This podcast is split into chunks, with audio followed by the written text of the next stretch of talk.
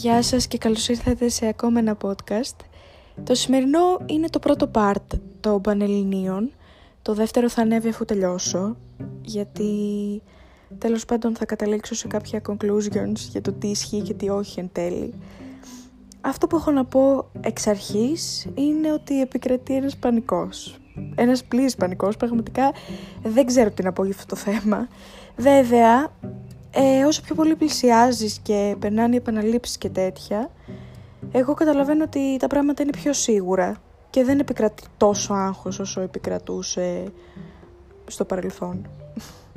Ε, αυτό που έχω να πω είναι ότι γενικά η φάση έχει μεγαλοποιηθεί πλήρως. Δηλαδή όλοι λένε οι Πανελλήνιες και οι Πανελλήνιες και ε, κρέμεται η ζωή σου από αυτό το θέμα και τα σχετικά και εν τέλει όλοι καταλήγουν στο συμπέρασμα ότι είναι απλά κάποια τριούρα διαγωνίσματα όπως γράφουμε ούτως ή άλλως. Απλά επειδή το έχουν κάνει τόσο σπουδαίο, πάει ένας μαθητής και αγχώνεται και μπορεί να γράψει και σε κατάλογο του άγχους, που εγώ το θεωρώ πάρα πολύ. Δηλαδή, τόσοι άνθρωποι έχουν πετύχει χωρίς πανελλήνιες, είναι όντως ένα διαγώνισμα, δεν μπορεί να το αντιληφθεί όμως κανένας μας. Δηλαδή, μου το λένε, πραγματικά το πιστεύω ότι αυτή την άποψη θα έχω όταν θα τελειώσω, αλλά αυτή τη στιγμή δεν μπορώ να το αντιληφθώ. Ούτε μπορώ να αντιληφθώ πώς ο εγκέφαλός μου θα μπορέσει να, συγκρατε... να συγκρατήσει όλες αυτές τις πληροφορίες για να πάει να τις γράψει. Εντάξει, βέβαια έχουμε ένα μισή μήνα. Μη μου λέτε ένας μήνας και δύο εβδομάδες και δεν ξέρω εγώ τι. Παιδιά, να τα λέμε τα πράγματα όπως είναι. Γιατί όταν είχαμε τρεις μήνες, οι καθηγητές μου εμένα μου έλεγαν έχεις ενάμιση μήνα, έχεις δύο μήνες. Όχι ρε μαλάκα, δεν έχω δύο μήνες, έχω τρεις γαμότο. Δηλαδή με το να αγχώσεις τον άλλον λέγοντας ότι έχει λιγότερο χρονικό περιθώριο από ό,τι όντως έχει, πραγματικά δεν οδηγεί πουθενά. Το άγχος δεν δουλεύει για όλους μας. Και δεν είμαστε όλοι πειθαρχημένοι για να διαχειριζόμαστε το άγχος όπως πρέπει. Εμένα προσωπικά το άγχος δεν με βοηθάει, δεν ξέρω για εσάς. Απ' τη μία ανακουφίζομαι που κοντεύω, απ' την άλλη λέω εντάξει ήρθε το τέλος μου, όλα αυτά τα κλασικά, τα καταστροφικά που εν τέλει δεν είναι και τίποτα και το συνειδητοποιούμε αφού δώσουμε. Αυτό που έχω να πω λοιπόν είναι ότι αν διακρίνεται άγχος από τους καθηγητές φροντιστηρίου ή σχολείου, εγώ λέω να κλείσετε τα αυτιά σας παιδιά, δεν ξέρω. Και μένα, για μένα λειτουργεί η πίεση, δηλαδή το μόνο θετικό που βρίσκω στο άνοιγμα των σχολείων και των φροντιστηρίων από Δευτέρα είναι η πίεση και τίποτα άλλο. Κυριολεκτικά ο Μάιος, εγώ τον φανταζόμουν ως ένα μήνα που θα έκανα επαναλήψεις, θα καθόμουν και αυτό θα ήταν όλο. Δεν θα χρειαζόταν να πηγαίνω ούτε φροντιστήριο ούτε σχολείο. Δηλαδή η καραντίνα θα με βόλευε πάρα πολύ για το Μάιο, η αλήθεια είναι. Δεν περιμένω το Μάιο για να έχω κοινωνική ζωή, πραγματικά. Αλλά παρόλα αυτά η κυβέρνηση αποφάσισε να το κάνει αντίθετα από ό,τι έπρεπε, κατά τη γνώμη μου. Δηλαδή όλη τη χρονιά που έπρεπε να διδασκόμαστε τα πάντα, καινούρια ύλη, πάρα πολλά πράγματα, δεν πηγαίναμε για να πάμε τώρα που δεν χρειαζόμαστε το σχολείο και το φροντιστήριο. Γιατί μετά από ένα σημείο, θεωρώ μετά τον Απρίλιο, αρχίζει και είναι προσωπικό διάβασμα του καθενός και τίποτα άλλο. Όσο μάθημα ιστορίας και να κάνω, όσο και να μου πρίξει τα παπάρια η καθηγήτρια για το τάδε κεφάλαιο και να μου το εξηγήσει και ξανά να μου το εξηγήσει, αν εγώ δεν κάτσω και δεν το διαβάσω, δεν πρόκειται να γράψω. Επομένως, τα μαθήματα μετά από ένα σημείο, πέρα από να λύσει, ας πούμε, κάποια πορεία που μπορεί να σου έχει απομείνει, εγώ δεν θεωρώ ότι ωφελούν κάπου. Θεωρώ ότι εν μέρει χάνουν χρόνο. Ίσως είναι βέβαια μια διαφυγή το να πηγαίνει κάποιος σχολείο, αλλά κατά τη γνώμη μου, όταν πηγαίνεις σχολείο μέχρι τις 2 το μεσημέρι και 7 ξανά έχεις φροντιστήριο μέχρι τις 11, παραμένει πάρα πολύ λίγος χρόνος για να κάνεις επανάληψη που πραγματικά θα βόλευε να κάναμε διαδικτυακά το Μάιο. Παρ' όλα αυτά ούτε σε αυτό επιφοληθήκαμε. Τέλος πάντων δεν θέλω να λέω ότι είμαστε πιο άθλια χρονιά. Το ξέρουμε όλοι αυτό νομίζω. Ωστόσο τελειώνει και νομίζω ότι όλοι έχουμε κλείσει διακοπές, παιδιά, και περιμένουμε να πάμε διακοπές και τίποτα άλλο. Κυριολεκτικά δεν με νοιάζει καθόλου. Βέβαια, μετά, το, μετά τις Πανελλήνιες θα υπάρχει και το άγχος του πόσο πήρα και θα βγουν τα αποτελέσματα όσο εσύ είσαι στην παραλία και αράζεις με το κοκτέιλ και δεν ξέρω τι θα γίνει εκεί πέρα. Τώρα, ok, okay, ό,τι γίνει έγινε, υπάρχουν σχολές, πραγματικά όσο και να γράψεις, εγώ δεν είμαι υπέρ του να δηλώνεις ένα πράγμα. Δηλαδή πιστεύω ότι 16 και 17 χρονών που καλούμαστε να αποφασίσουμε για το μέλλον μας, είμαστε πολύ μικροί για να ξέρουμε τι θέλουμε. Και εγώ έλεγα ότι θέλω να γίνω γιατρός. Πρίτς, βλακίες. Ε, τώρα λοιπόν, σε όποια σχολή και να περάσεις, εγώ θεωρώ ότι και να μην είναι η πρώτη σου επιλογή, οφείλεις να τη δοκιμάσεις, να δεις πώς είναι, γιατί πραγματικά η σχολή, κατά τη γνώμη μου, δεν καθορίζει το μέλλον. Δηλαδή σίγουρα είναι μια πρώτη βάση, αλλά με μεταπτυχιακά και ιστορίες μετέπειτα από τις σπουδές, ε, θεωρώ ότι μπορεί να αλλάξει εντελώς το περιεχόμενο της επαγγελματικής πορείας κάποιου. Οπότε μην χαλιέστε αν περάσετε κάπου αλλού από εκεί που περιμένατε. Δεν υπάρχει... OK, okay. εντάξει, θα δείτε, θα μπείτε στη σχολή, θα δείτε τα μαθήματα. Το ίδιο ισχύει και για μένα. Εγώ αυτό σκέφτομαι, παιδιά. Δηλαδή, εγώ έχω θέσει κάποιους στόχους. Αν παρόλο το, παρόλο το διάβασμα πούμε, που έχω κάνει δεν μπορέσω να τους καταφέρω, ποιος ξέρει για ποιο λόγο, άγχος μπορεί να είναι. Μπορεί να, μην, να τύχει να μην είμαι τυχερή ρε παιδί μου και να πέσει μια μαλακίτσα που δεν την είχα διαβάσει καλά. Βέβαια, ok, okay, αν έχεις διαβάσει όλο το βιβλίο καλά, τότε πραγματικά δεν έχεις κανένα φόβο για να πας Πανελλήνιες να γράψεις. Το μόνο, ο μόνος φόβος που διακρίνω σε αυτό το θέμα είναι το να πάθεις εντόνι. δηλαδή το να αρχίσεις να ξεχνάς ε, πράγματα. Λόγω άγχους και αυτό βέβαια. Οπότε, εντάξει, αν έχεις διαβάσει όμως, η πλειοψηφία των μαθητών βλέπει την ερώτηση και έρχεται αμέσως η απάντηση στο κεφάλι του. Εγώ πιστεύω ότι αυτός ο 1,5 μήνας είναι κρίσιμος. Δηλαδή, κενά που έχουμε, θεωρώ ότι μπορούμε να τα λύσουμε ακόμα και τώρα και στο Πάσχα που είχαμε αρκετά χρόνο κατά τη γνώμη μου και ακόμα έχουμε κάποιες μέρες, ok. Okay.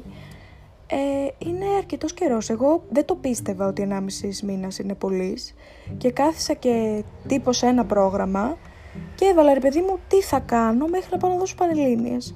Για να τα έχω έτσι στο κεφάλι μου πόσες επανελήψεις θα κάνω και για να είμαι ειλικρινής δεν πάω ούτε με φροντιστήριο ούτε με σχολείο γιατί εδώ που έχουμε φτάσει, εγώ ξέρω καλύτερα για τον εαυτό μου. Δηλαδή, όταν το φροντιστήριο μου καθορίζει άλλες δύο επαναλήψεις ιστορίας, αλλά εγώ δυσκολεύομαι στην ιστορία, κανονίζω το δικό μου πρόγραμμα για να μου βγει και τρίτη επανάληψη.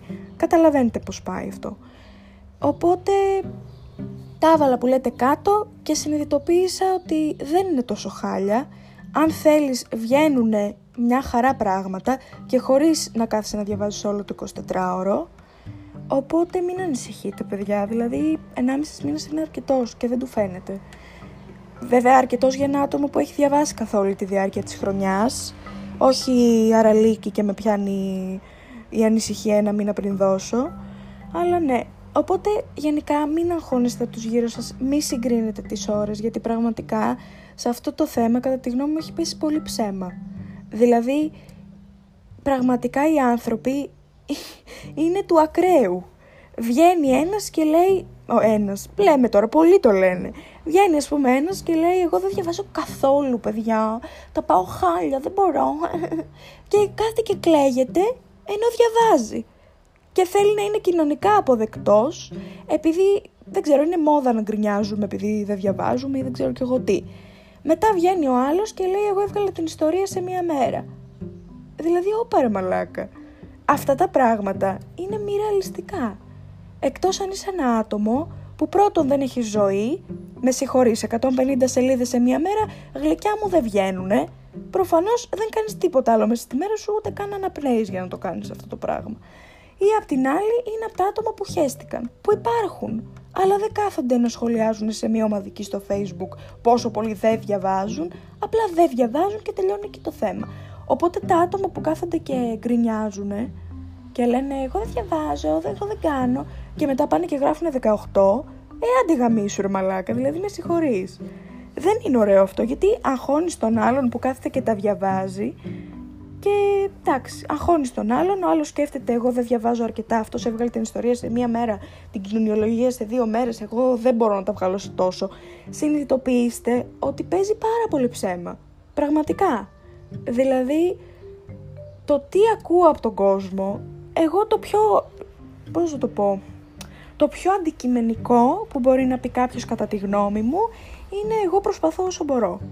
Και βγάζω τέλος πάντων την ιστορία σε μία εβδομάδα. Λέμε τώρα. Εγώ δεν τη βγάζω την ιστορία σε μία εβδομάδα. Κάποιος όμως μπορεί να τη βγάζει γιατί τα έχει μάθει τόσο καλά μέσα στη μέση της χρονιάς. Μπορεί ρε παιδί μου σε μία εβδομάδα να βγάλει 154 σελίδες.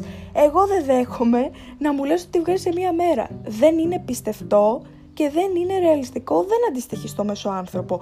Αν είσαι τόσο super duper wow, εντάξει, μπράβο σου, τι να πω αν το κάνεις όντως. Απ' την άλλη, βέβαια, εντάξει. Καλό είναι να προσπαθούμε όσο μπορούμε, να μην επαναπαυόμαστε και να λέμε έχω μέρες, έχω μέρες, γιατί παιδιά αυτό έλεγα εγώ. Εγώ έλεγα έχω τα Χριστούγεννα, έχω το Πάσχα, τώρα πέρασε και το Πάσχα, έκανα ό,τι έπρεπε να κάνω εν τέλει.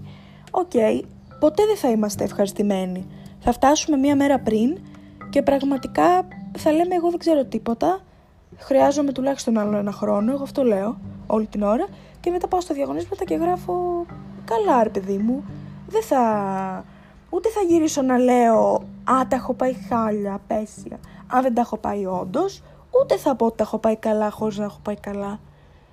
Επικρατεί γενικά μία μέτρια προς καλή κατάσταση. Ούτε εικοσάρια ούτε δεκάρια. Σίγουρα θέλει βελτίωση. Αλλά γι' αυτό υπάρχει και αυτός ο 1,5 μήνας, ο οποίος είναι μόνο επαναλήψεις και τίποτα άλλο. Και όλα βγαίνουν καλύτερα, γιατί η επανάληψη με την επανάληψη συνηθίζει και ο εγκέφαλός σου και τα θυμάται καλύτερα. Εγώ αυτό πιστεύω. Οπότε δεν θα σας πω τα κλισέ, μην έχετε άγχος στους Πανελλήνιες, είναι απλά ένα διαγώνισμα.